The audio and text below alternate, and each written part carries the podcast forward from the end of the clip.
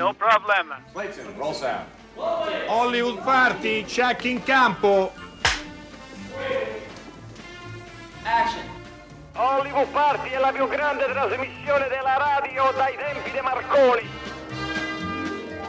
Buonasera, benvenuti a un'altra settimana di Hollywood Party con la coppia composta da Steve Della Casa. E Alberto Crespi, Buonasera a tutti. un sta? giornalista, io e una showgirl, Alberto Crespi, Esatto. tra i migliori del panorama italiano. Eh sì, sì, sì, è proprio così, è proprio così. Abbiamo due ospiti, li presentiamo subito. Li presentiamo subito. Benvenuto a Luca Raffaelli, ciao Luca. Grazie, ciao. Con lui parleremo di anime disegnate, E mentre invece con Maurizio Di Rienzo, ciao Maurizio, Bonsoir, potremmo buonasera. parlare praticamente di tutto, perché Maurizio Di Rienzo è una vecchia conoscenza di Hollywood Party, eh, ha segnato in maniera indelebile le prime annate di Hollywood Party e ci fa molto piacere che sia tornato qui. Però parleremo di una una rassegna cosa che seria. fa in Svizzera, sì, una cosa, una cosa Un seria. extracomunitario, insomma. Eh sì. Abbiamo notizie tra le quali una tristissima. Beh, le notizie tristi sono due in realtà, perché ci sono stati due lutti Sì, importanti sì, sì, nel è vero, weekend. è vero. Uno è il grande musicista francese Michel Legrand, a cui credo dedicheremo La la colonna colonna, sonora, sonora, di sì. questa sera. E l'altra è la scomparsa del regista serbo Dusan Makaviev, uno dei registi più originali e più di culto forse di quel periodo tra gli anni 60 e gli anni 70 in cui in tutti i paesi dell'est nascevano nuove delle nuove ondate che si rifacevano in buona misura alla Nouvelle Vague, a volte anche al free cinema.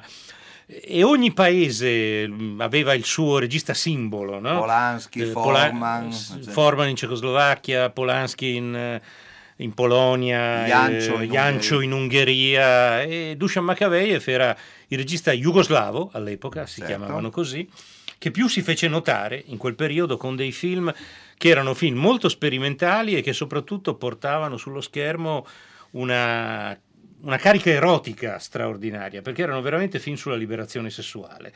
Quindi su un tema che nel cinema dei paesi dell'est di quegli Non anni era molto non era particolarmente trattato e amato. Tant'è vero che il suo film più famoso, Sweet Movie del 1974, fu girato in Francia, venne molto paragonato a Pasolini perché uscì più o meno contemporaneamente a Salò. Salò. E c'era, no, ti ricordi Steve? sì, Nella c'era- critica di quegli anni c'era questo parallelo. no? Nelle famose schede dell'epoca si diceva l'erotismo al cinema, eh, appunto, tra eh, i tre erano Cavani, ehm, appunto Pasolini e Macavejev. Tant'è vero che leggo qui, io non me lo ricordavo, l'edizione italiana di Sweet Movie fu, fu curata proprio da Pierpaolo Pasolini Certo. e da Dacia Maraini, ma già prima Macavejev aveva fatto film importanti come Un affare di cuore, I misteri dell'organismo, che si ispirava alle teorie di Wilhelm Reich e che fu un film che fece parlare molto, poi Montenegro, Montenegro Tango e poi un film eh, australiano con Greta Scacchi, mi ricordo, The Coca-Cola Kid, che era un film molto divertente, devo dire, una commedia sulla Coca-Cola, girata senza il permesso della Coca-Cola ed era un sì, molto e quindi eh, Allora, era del 32. noi vi diamo i è nostri- morto a 87 anni. Noi vediamo i nostri riferimenti, scriveteci per gli sms e i whatsapp a questo numero 335 5634 296 e seguiteci anche attraverso Facebook, attraverso Twitter, eh, visitate il nostro sito e adesso ascoltate Sweet Movie proprio di Dusan Makavejev. What's the matter, love, now? What's got into you? Don't you know we're working on a limited budget here? Don't you know I've got to be back in London by tomorrow night? Let's do it again, and this time let's get it bloody right. Rewind, rewind. Shall we? Ready? Ready.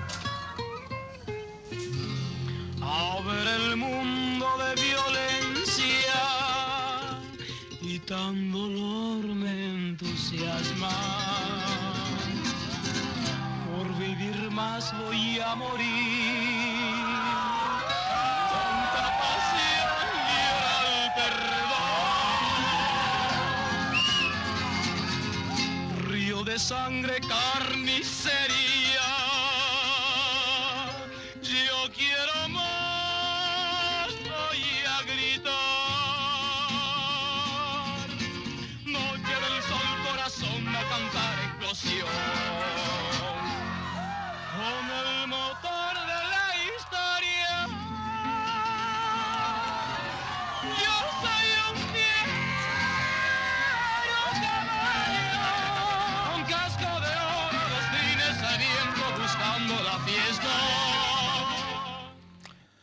Bene, questo era Sweet Movie Dushan Makaviev. C'è un messaggio che ci paragona a Steve a Graziani e Pulici. Eh. Meglio che Martinez e Icardi, devo dire.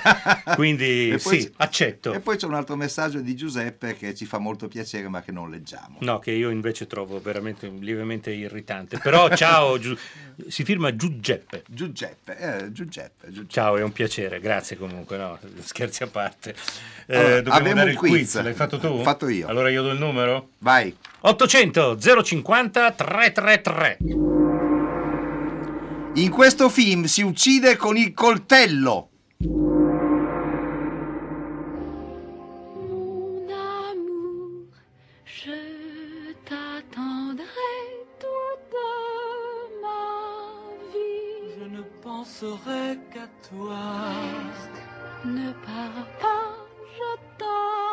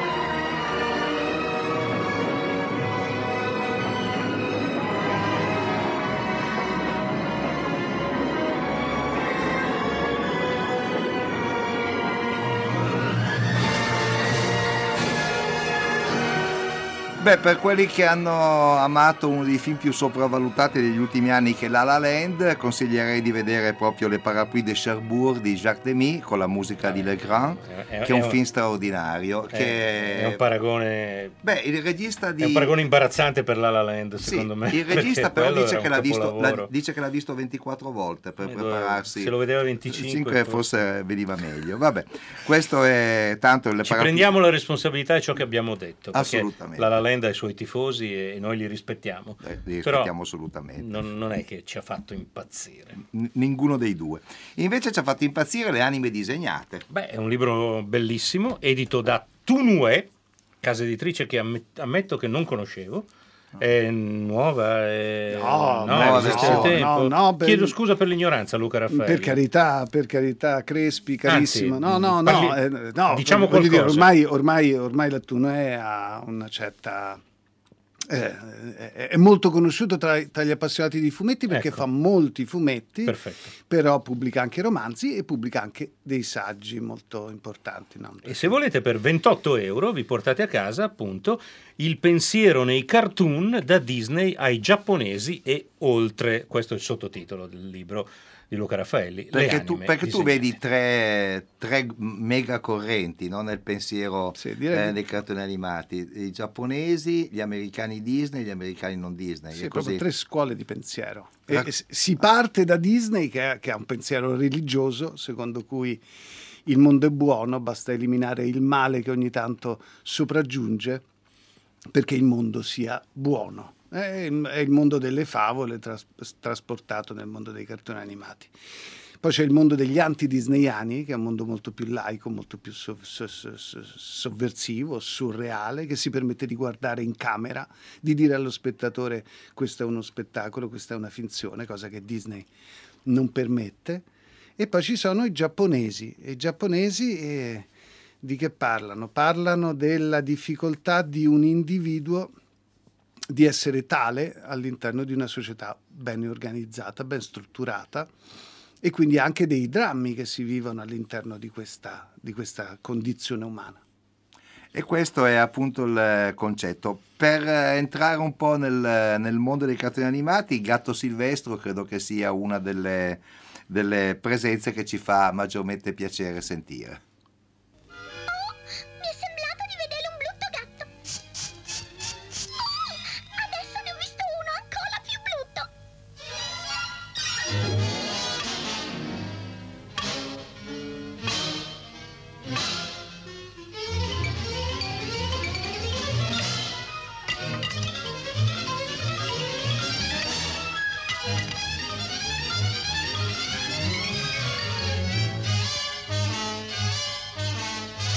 Un momento, Tom. Senti, cerchiamo di ragionare. Non è sciocco rischiare di compromettere la nostra bella amicizia per un canarino spennacchiato. Striminzite, spennacchiate.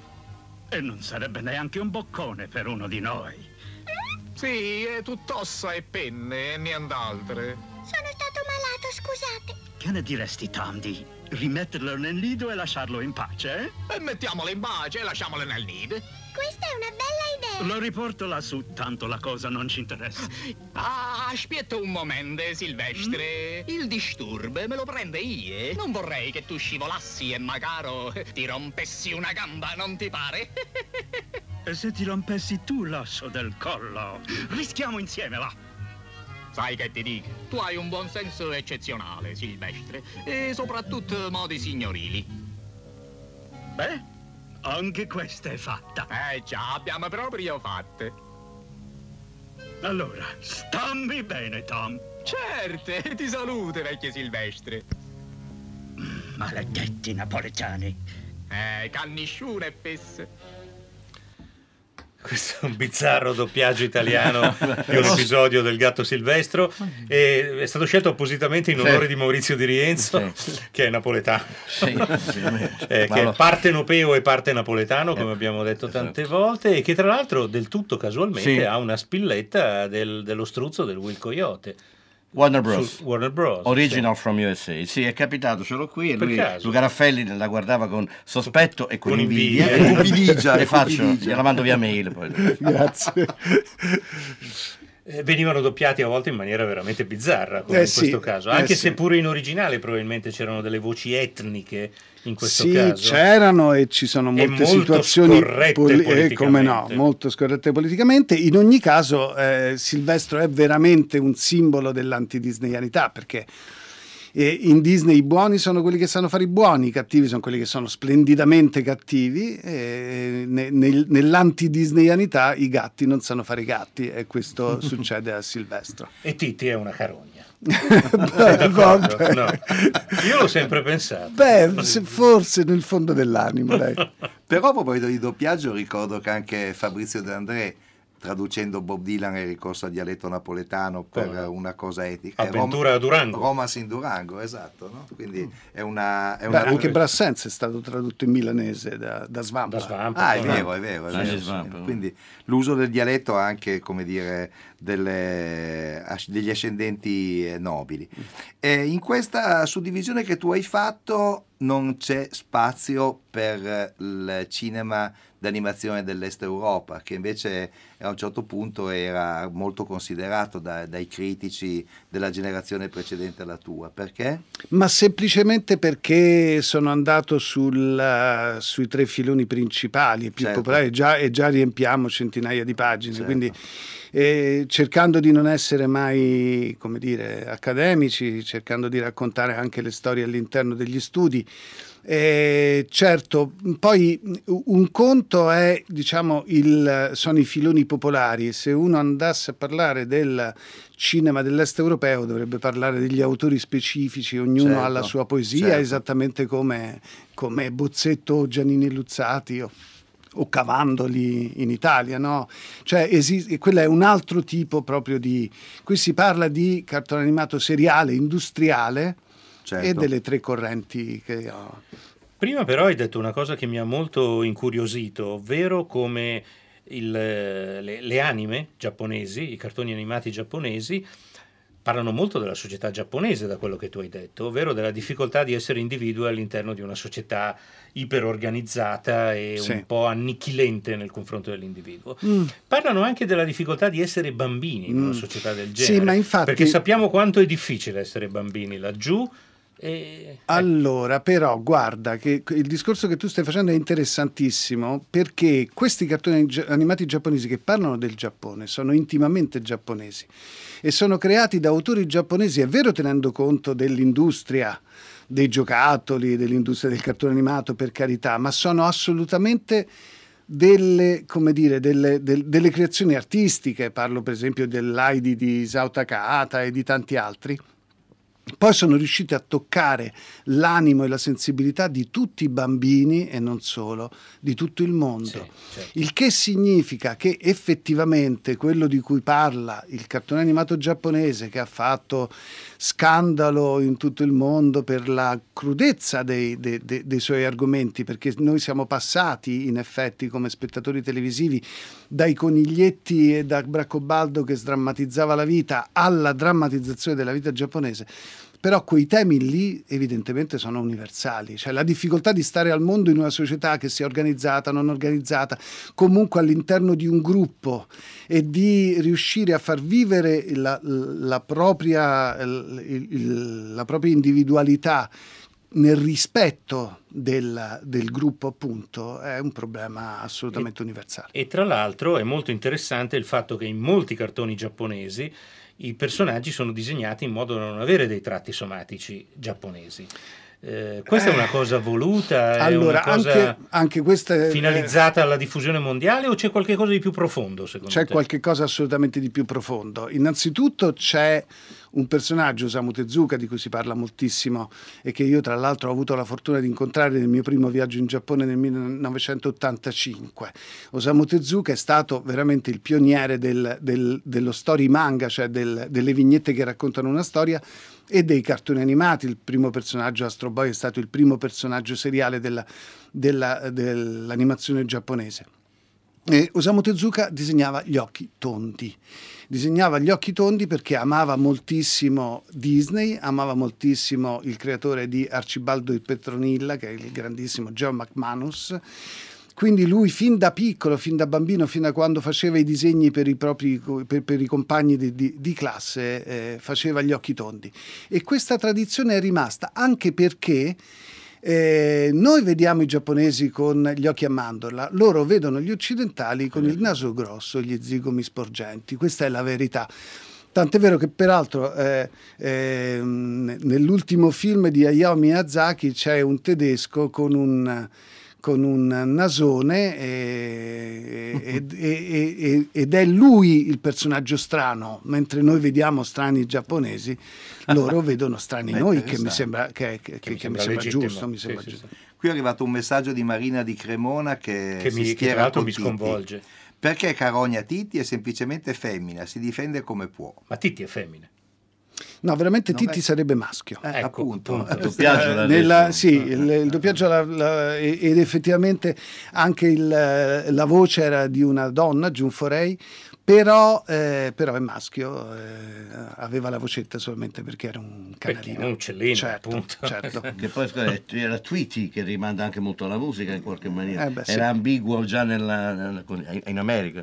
E aveva inventato Twitter. Però vabbè, la, la Carogna si può pensare di tutti i personaggi che in fondo in fondo stanno lì, guardano il mondo che si distrugge e non fanno nulla. No, ma poi vabbè, Carogna scherzavo naturalmente, Certo, però è il ovviamente. fatto che eh, alla fine Gatto- il Eh. Silvestro le prende Eh, sempre certo. e Titti trionfa Eh, certo. e quindi eh, Eh, certo. per quello. Questo fa parte Lu- del gioco. Luca Raffaelli, le anime disegnate è una, diciamo, un ampliamento di un volume precedente, se ben ricordo, no? Sì, addirittura quest'anno si compie i 25 anni. Ecco, Eh, che cosa è cambiato rispetto alla- alle versioni eh, precedenti? Che cosa hai approfondito, che cosa magari hai tolto? Allora, sì, beh, qualche è vero che qualche cosina ho tolto.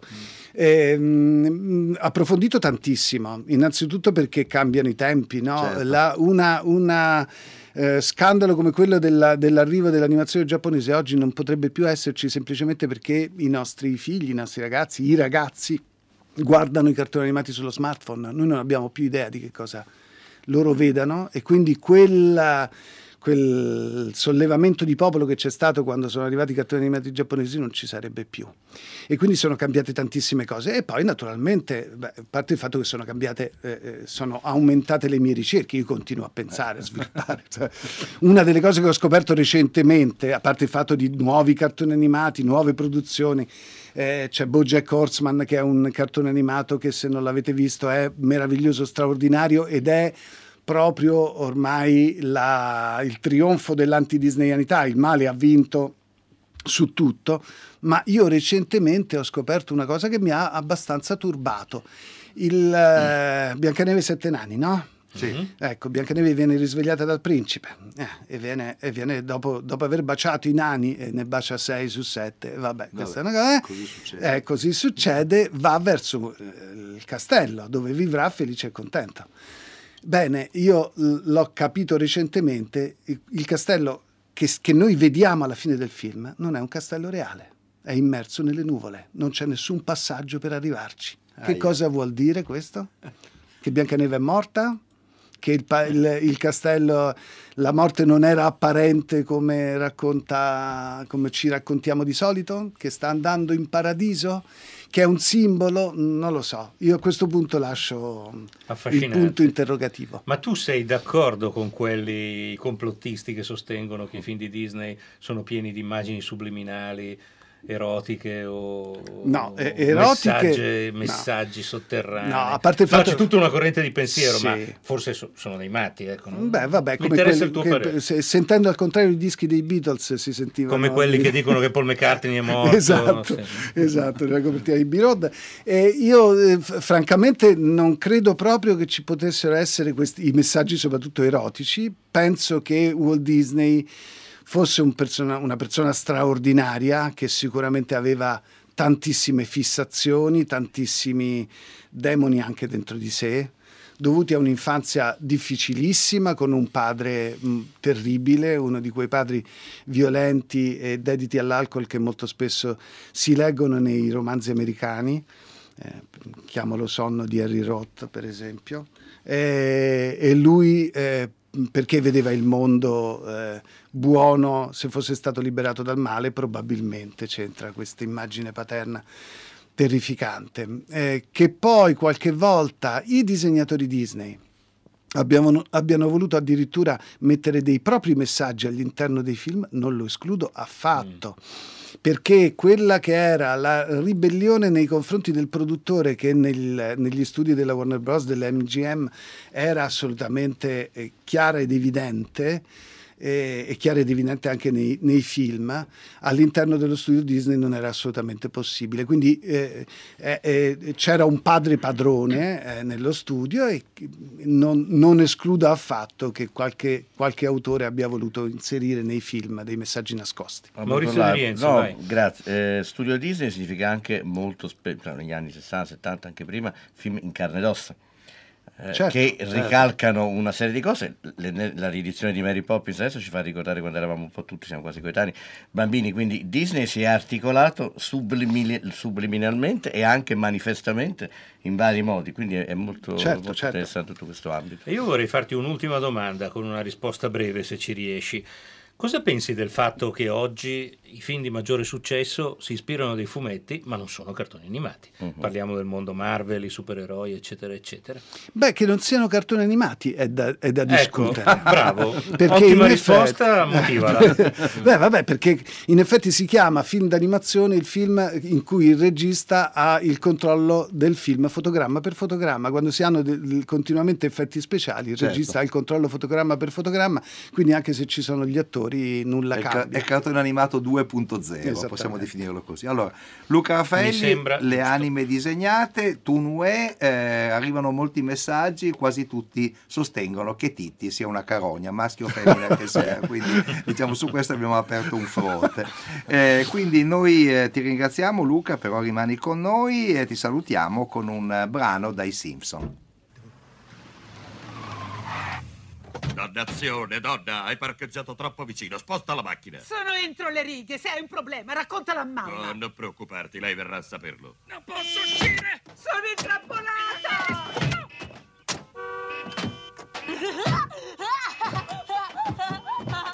So che non c'è modo di provare chi sia l'autore di questo scherzo. Nella nostra democrazia tutti sono innocenti finché non si prova la colpevolezza. Dio benedica la me. Ma la mia aula non è una democrazia. Ah! Per tutto il resto dell'anno Bart Simpson sarà il primo ad essere chiamato a rispondere ad ogni quesito. Mm. Bene, mettiamoci al lavoro. Qualcuno riesce a pronunciare questa parola? Mm? Bart!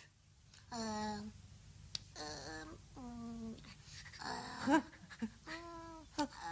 Oh, chiami me maestra, sono così intelligente. Ah, è fotosintesi. Maledetto il tuo cervello molliccio.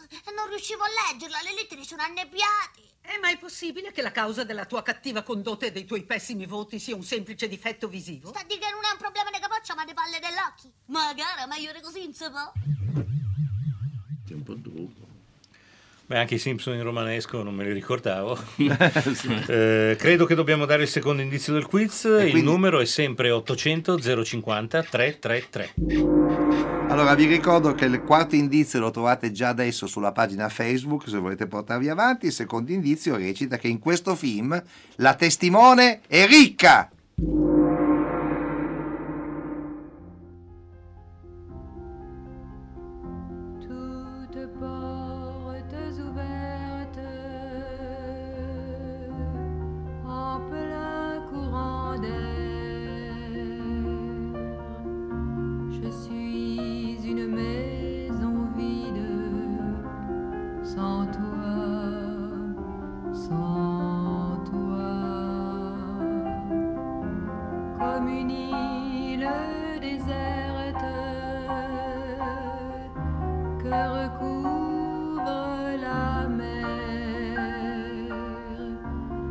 Mes plages se dévident sans toi, sans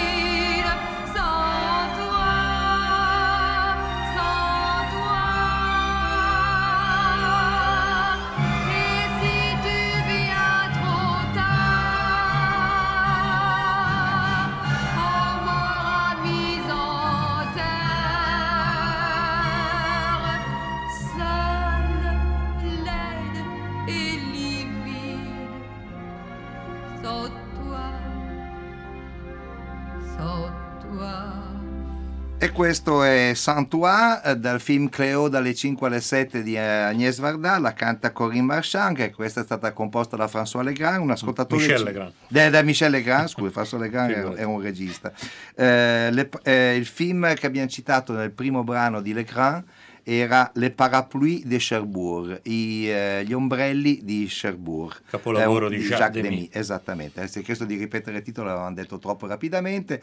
Conversazione molto interessante, lo sarà sicuramente anche il libro, scrive Antonella, eh, parlando del- di Luca Raffaelli. Messaggio in codice. Antonio, bisogna chiamare il numero verde.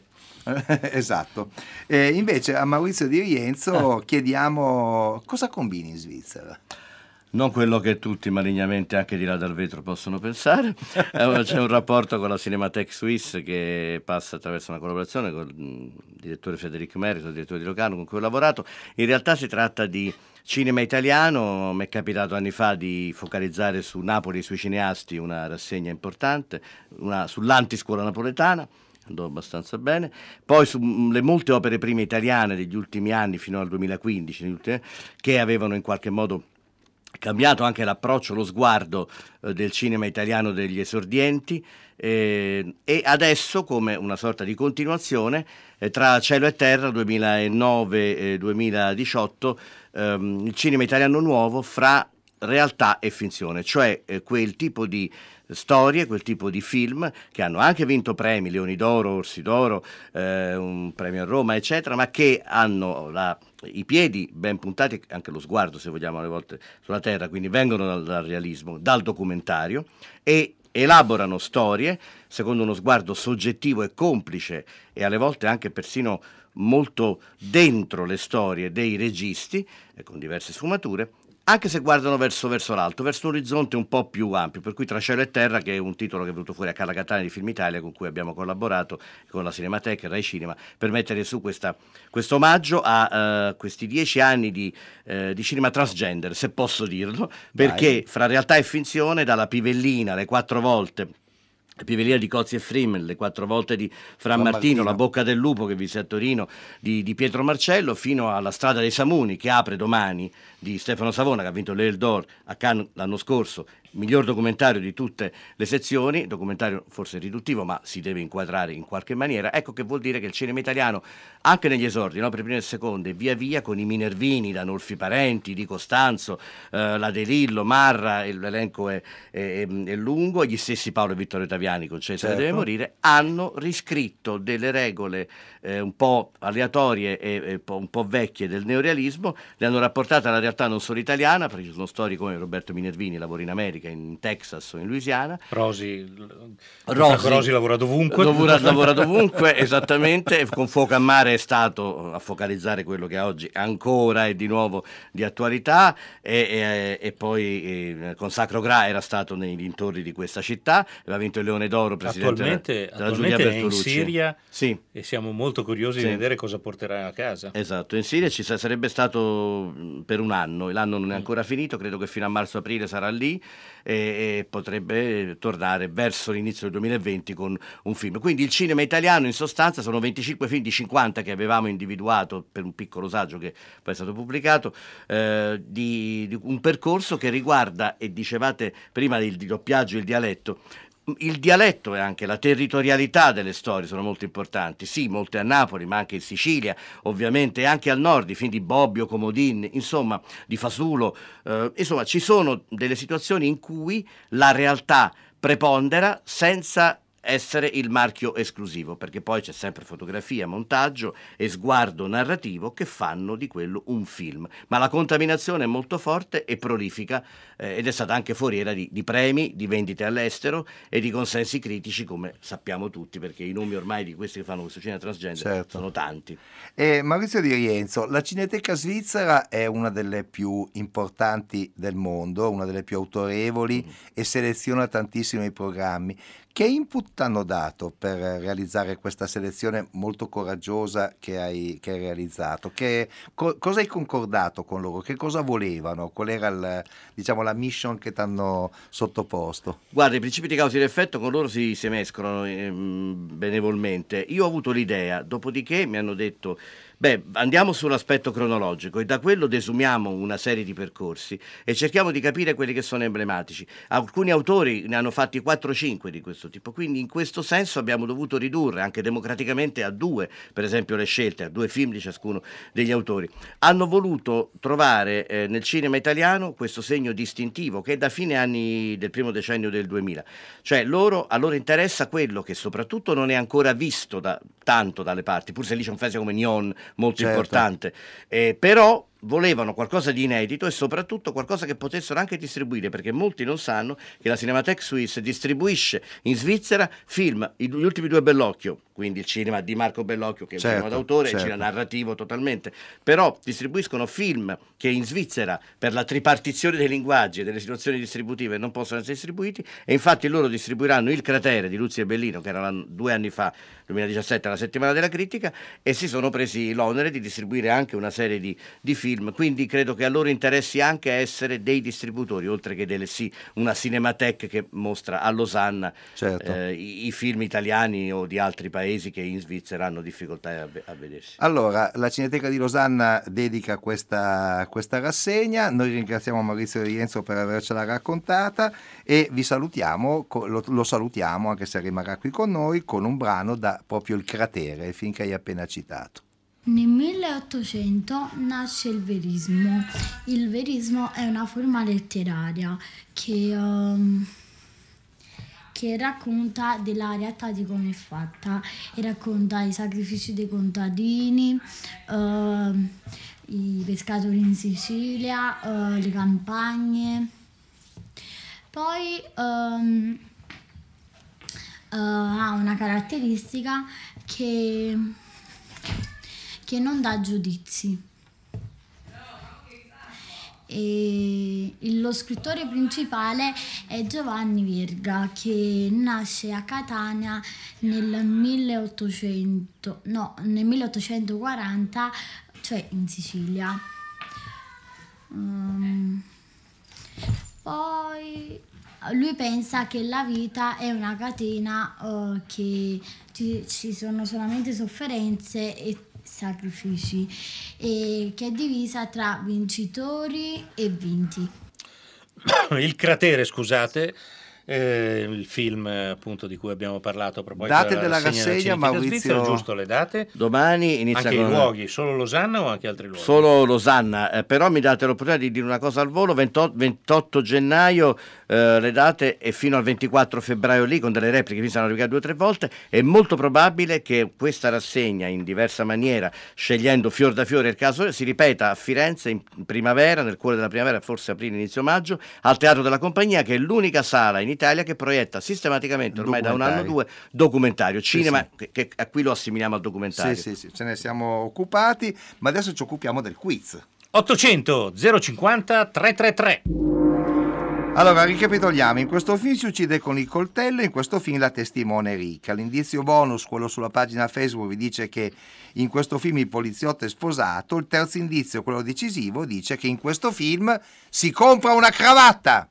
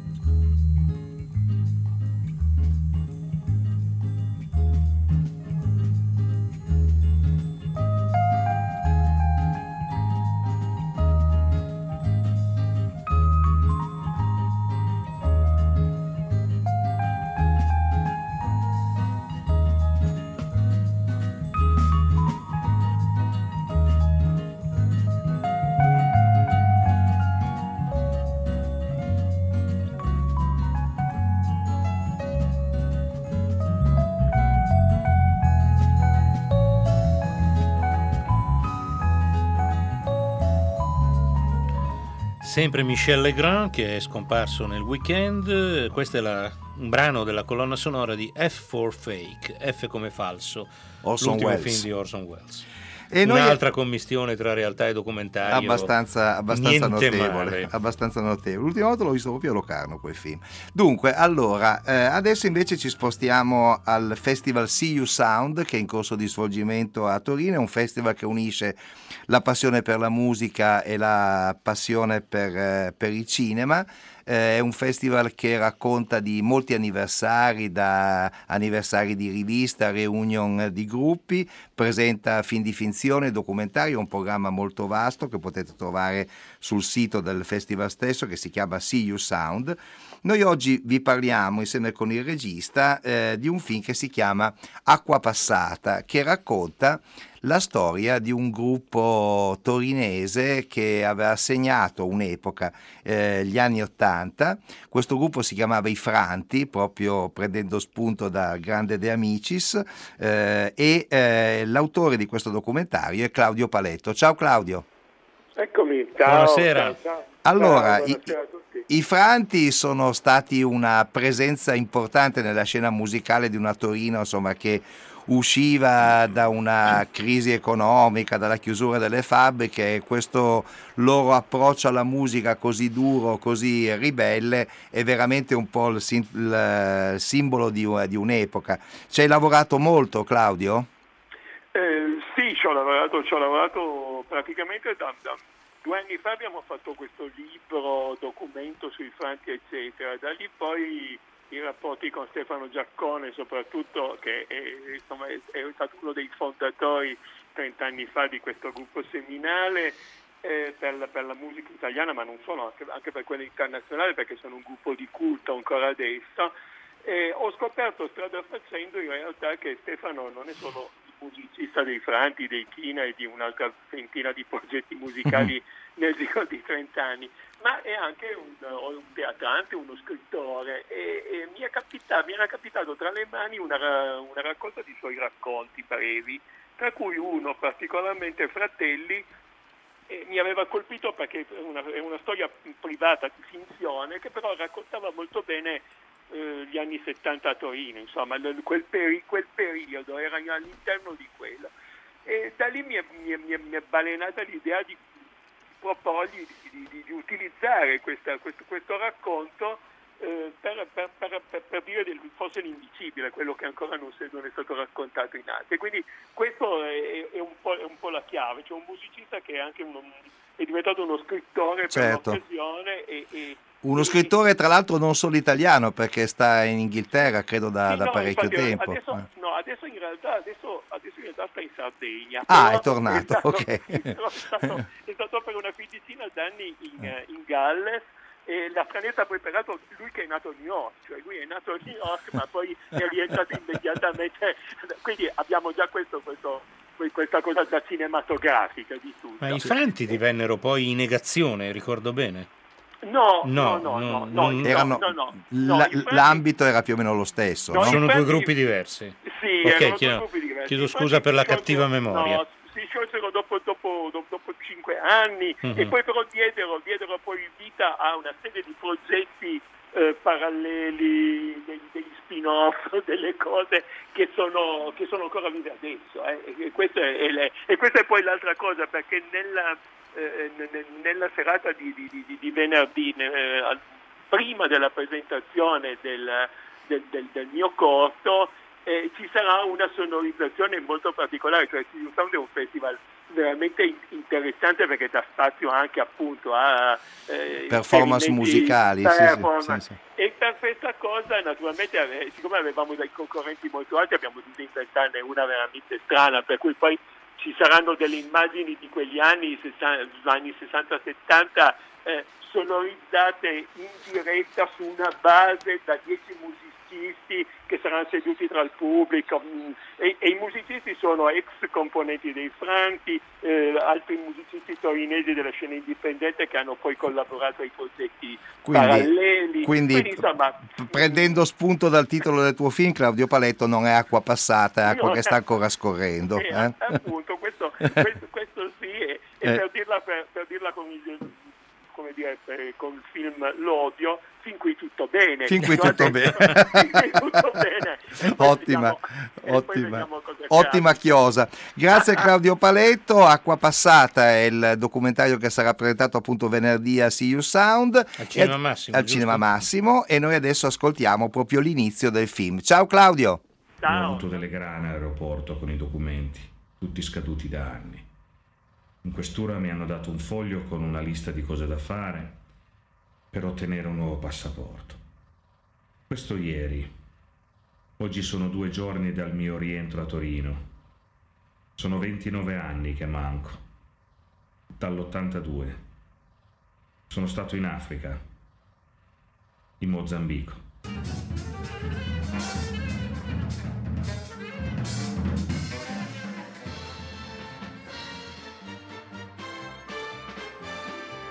Pare che ci sia un vincitore, Steve. E allora Hai noi- fatto un quiz veramente farlocco. Farlocco. Allora, vincitore, chi sei?